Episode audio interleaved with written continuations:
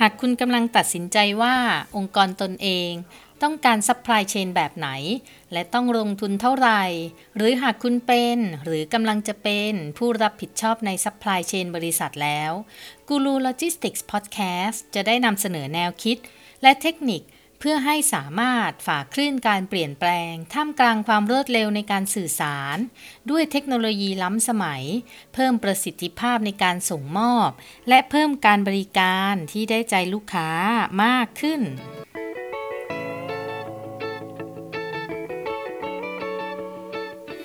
สวัสดีค่ะ ยินดีต้อนรับสู่ Guru Logistics Podcast กับอินทิราสิทธิเวชหรือเรียกแบบที่หลาย ๆ ท่านเรียกกันว่าอาจารย์เดียค่ะ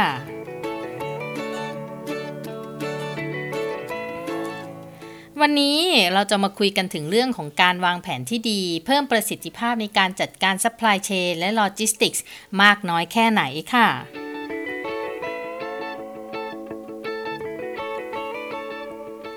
อย่างที่เราทุกคนก็น่าจะทราบกันดีอยู่แล้วว่า การทำงานหรือว่าการใช้ชีวิตอะไรก็ตามเนี่ย ถ้าเราทำมันแบบเรื่อยเปื่อย เราก็จะไม่รู้ว่าเมื่อไหร่เราถึงจะถึงจุดหมายปลายทาง ซึ่งระหว่างทางเราก็จะมีแวะทำนู่นทำนี่ จนไอ้ที่เราตั้งใจไว้ว่ามันจะได้น่ะ มันก็จะไม่ได้ใช่ไหมคะ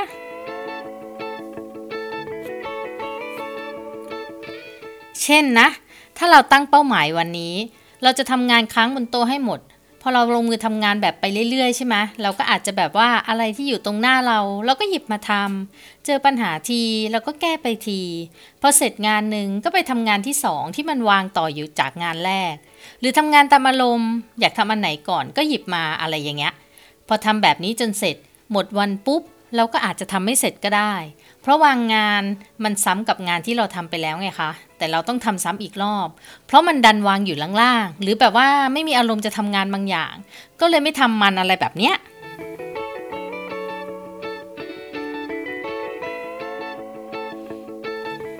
แต่ถ้าเราวางแผนว่าเราจะทำอะไรก่อนหลัง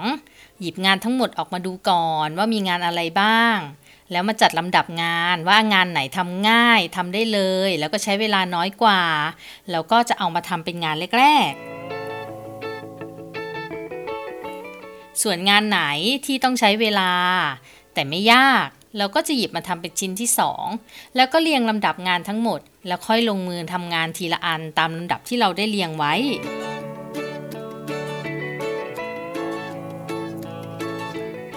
เรามีการวางแผนลงมือก่อนทำงานแบบนี้นะคะ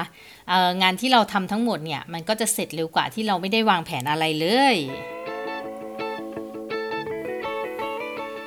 อะยกตัวอย่างเนาะเวลาเราไปเที่ยว ถ้าเราไม่วางแผน เราก็จะไปเรื่อยๆ ที่เที่ยวบางที่เราอาจจะพลาดไป เพราะว่ามันไม่มีเวลาพอ หรือว่าเราไม่รู้ว่ามันต้องไปน่ะ หรือว่าเราขับรถวนไปวนมาจนหมดเวลาเที่ยว ไอที่เที่ยวที่ต้องไปเราก็เลยอดไป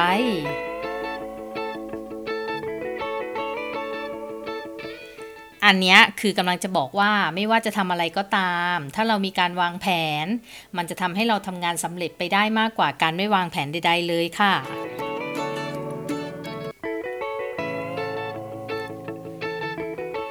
ยิ่งในส่วนของการบริหารจัดการ supply chain และ logistics แล้วเนี่ย กิจกรรมหลาย ๆ อย่าง มันมีความเชื่อมโยงซึ่งกันและกัน และแต่ละส่วนต่างก็มีความสำคัญต่อกันและกันมากมากมากมากมากมากมาก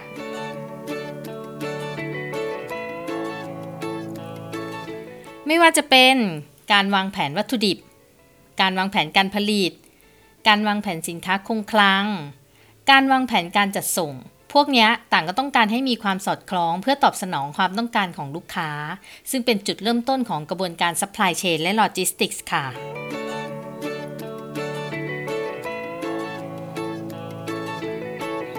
การวางแผนที่ดีมันก็จะช่วยเพิ่มประสิทธิภาพการบริหารจัดการ supply chain และ logistics ได้มากถึง 90%กันเลยทีเดียวเชียว มันเป็นไปได้ยังไง มาจะเล่าให้ฟังค่ะ อย่างที่ว่าไปนะคะ ในกระบวนการ supply chain และ logistics นั้นอะต้องการความเชื่อมโยงระหว่างกิจกรรมที่ไม่ขาดตอน ซึ่งเดี๋ยวจะอธิบายให้ฟังแบบง่าย ๆ ค่ะ แล้วพอฟังจบก็จะเข้าใจว่าทำไมถึงได้บอกว่าการวางแผนที่ดีจะช่วยเพิ่มประสิทธิภาพการบริหารจัดการ supply chain และ logistics ได้มากถึง 90%ค่ะ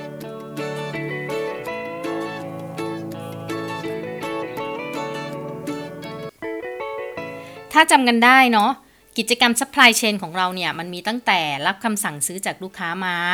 ผ่านกระบวนการภายในที่เชื่อมโยงกับภายนอกอย่าง supplier จนกระทั่งผลิตสินค้า เก็บเข้าคลัง แล้วก็ส่งมอบสินค้าให้กับลูกค้าสำเร็จ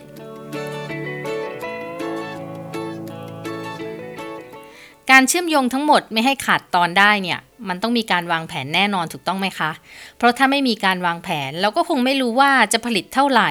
ถึงจะพอกับออเดอร์ลูกค้า แล้วจะรู้ว่าจะรับปากสิ่งของให้กับลูกค้าได้เมื่อไหร่เนี่ย ถ้าไม่มีการวางแผน เราก็ไม่รู้เลยว่าจะส่งของได้ตอนไหนเมื่อไหร่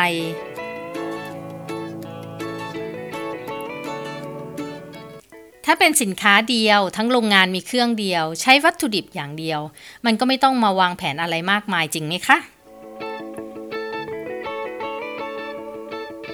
แต่เมื่อมีสินค้าหลายอย่างใช้เครื่องเดียวกันผลิต หรือมีเครื่องผลิตหลายเครื่อง แล้วยังมีซัพพลายเออร์หลายเจ้า มันก็เลยต้องมีการวางแผนที่ซับซ้อนขึ้น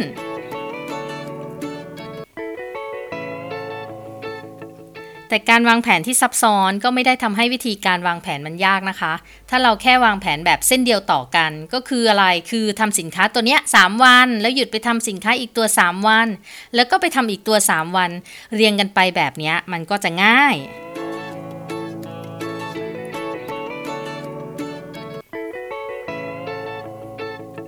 แต่นั่นไม่ช่วยให้เราแข่งขันในตลาดได้แน่นอนค่ะ เพราะว่าระหว่างที่เรายังไม่ผลิตสินค้าตัวที่ 2 เนี่ย คนอื่นเขาผลิตออกมาขายให้ลูกค้าไปเรียบร้อยแล้ว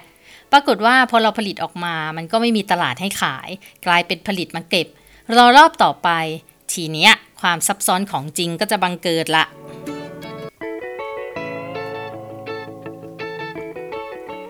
ทำไมความซับซ้อนถึงออของจริงถึงบังเกิด ก็เพราะว่าพอความต้องการของตลาดเนี่ยก็คือการมีทุกสินค้าออกมาพร้อม ๆ กัน ในเวลาใกล้เคียงกัน หรือว่าเร็วที่สุดเท่าที่จะเร็วได้ เพื่อให้เราสามารถแข่งขันกับตลาดได้เนี่ยมันเลยทำให้เราต้องโฟกัส ระบบการวางแผนของเราให้มากกว่าเดิมค่ะ ต้องวางแผนในระบบที่มันมีความซับซ้อนซ่อนเงื่อนหลายชั้น หลายแง่มุม หลายเหตุผล หลายความต้องการเนี่ยหลายคนอีก หลายความคิด ซึ่งอันนี้มันต้องมีการใช้โปรแกรมเข้ามาช่วยในการวางแผน ไม่ว่าจะเป็นโปรแกรมสำหรับการวางแผนวัตถุดิบ หรือว่าที่เรียกที่เรารู้จักกันนะคะว่าเป็นโปรแกรม MRP โปรแกรมการวางแผนเส้นทางการเดินรถแล้วก็โปรแกรมการวางแผนผลิตเป็นต้นเนาะ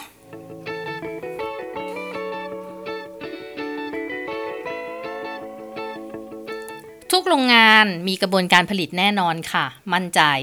ทุกคนต้องมีการเขียนกระบวนการผลิตอยู่แล้วละรู้ว่าอะไรต้องเข้าก่อนอะไรต้องออกทีหลัง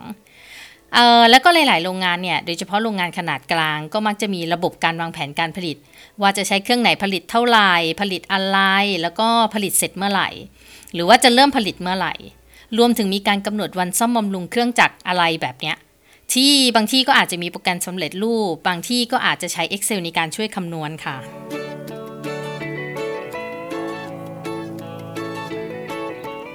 แต่ตามประสบการณ์ในการให้คำปรึกษานะคะ ประมาณ 80%ของโรงงานทั้งหมดที่เข้าไปให้คำปรึกษาเนี่ยไม่มีระบบการบริหารสินค้าคงคลังค่ะ ไม่มีระบบการวางแผนวัตถุดิบ แล้วก็แน่นอนด้วยนะว่ามากกว่า 90%ของโรงงานที่เข้าให้คำปรึกษา ไม่มีระบบการวางแผนการจัดส่งค่ะ อาศัยแค่ประสบการณ์คนขับรถ หรือว่า sup ขนส่งเท่านั้น supervisor นะคะเออหรือว่าบางที่ก็เรียกว่า leader เป็น lead ขนส่งเท่านั้นเอง บางที่ดีหน่อยมีติด GPS นะคะ แต่ว่าไม่เคยใช้ประโยชน์อะไรจากข้อมูล GPS มาวางแผนขนส่งเลย อย่างมากก็เอาไว้แค่ดูว่าเออพนักงานขับรถเนี่ยขับเกิน 80 กิโลเมตรต่อชั่วโมงหรือเปล่า หรือว่าตอนนี้รถอยู่ตรงไหนเท่านั้นเอง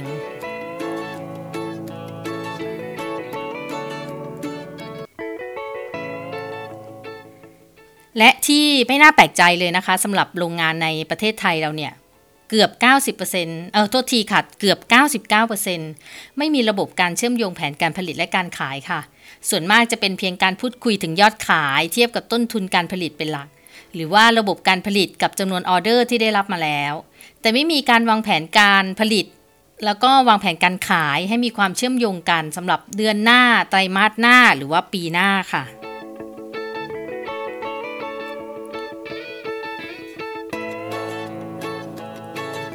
นั่นทำให้การบริหารจัดการ supply chain และ logistics ไม่ประสบความสำเร็จอย่างที่บริษัทหรือว่าโรงงานฝันอยากจะได้ค่ะ เพราะว่าขาดการวางแผนงานที่มีประสิทธิภาพ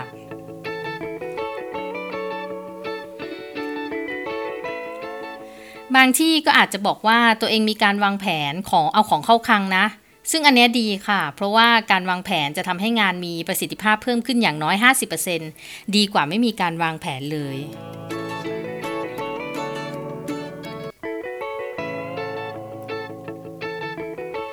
แต่การวางแผนที่ดีเนี่ยไม่ใช่เพียงแค่การวางแผนเอาของเข้าคลังเท่านั้นนะคะ แต่มันต้องเชื่อมโยงกันและกันว่าเอาเข้าคลังแล้วเนี่ยจะขายตอนไหน ขายได้เท่าไหร่ แล้วจะขายหมดเมื่อไหร่ จะต้องเตรียมผลิตล็อตใหม่เมื่อไหร่ ต้องเก็บวัตถุดิบมากน้อยแค่ไหนให้พอกับแผนการขาย จะขายอะไร จะขายเท่าไหร่ จะขายแบบไหน ต้องใช้คนเท่าไหร่ในการผลิตมีแผนรองรับเมื่อถึง high season หรือว่า low season ยังไง ของที่ผลิตมาแล้วขายไม่ได้จะทำยังไง แล้วก็อื่นๆอีกมากมายอีกมากมายแหม่อยากร้องเพลงเฉลียงให้ฟังไปเลยค่ะจะได้เข้าใจแจ่มแจ้งแดงแจ๋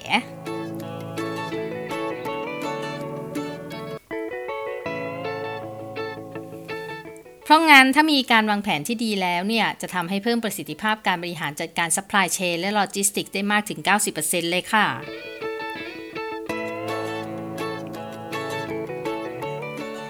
นี้ก็พยายามอธิบายให้เข้าใจกันแบบง่ายๆนะคะ เพราะว่าความซับซ้อนในชีวิตจริงเนี่ย คงไม่สามารถมานั่งเล่าให้ฟังภายในเวลา 10 นาทีหรอกเนาะ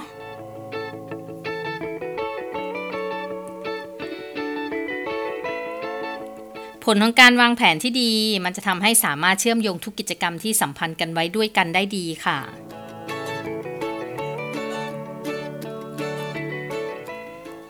ปัจจัยพื้นฐานนะคะ ที่จะทำให้แผนที่ดีประสบความสำเร็จได้นั้น มันก็ด้วยการสื่อสารที่ดี แล้วก็การควบคุมที่ดีค่ะ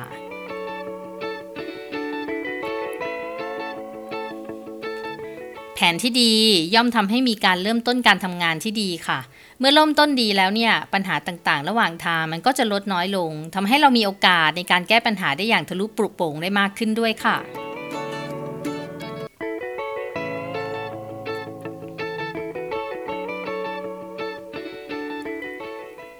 ในตอนหน้าเราจะมาเล่าเรื่องของปัจจัยพื้นฐานที่จะทำให้แผนที่ดีประสบความสำเร็จนะคะ ในส่วนของการสื่อสารที่ดี แล้วก็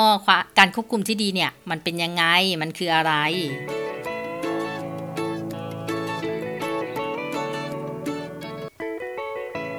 ถ้าเจ้าของกิจการหรือว่าใครที่ฟังแล้วอยากให้คนอื่นเข้าใจมากขึ้นเหมือนกับเรา ก็ฝากแชร์ต่อให้ด้วยนะคะ อย่าลืมกดติดตามด้วยนะคะ จะได้ไม่พลาดเรื่องราวอื่นๆ ที่จะมาเล่าให้ฟังอีกเยอะเลยค่ะ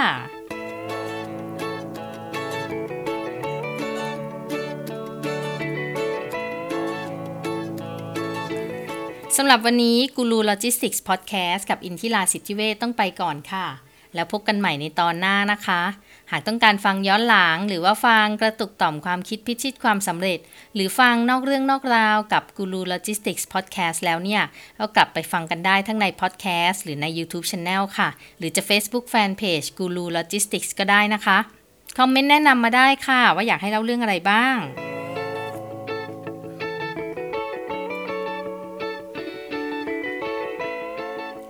แล้วพบกันใหม่ค่ะ สวัสดีค่ะ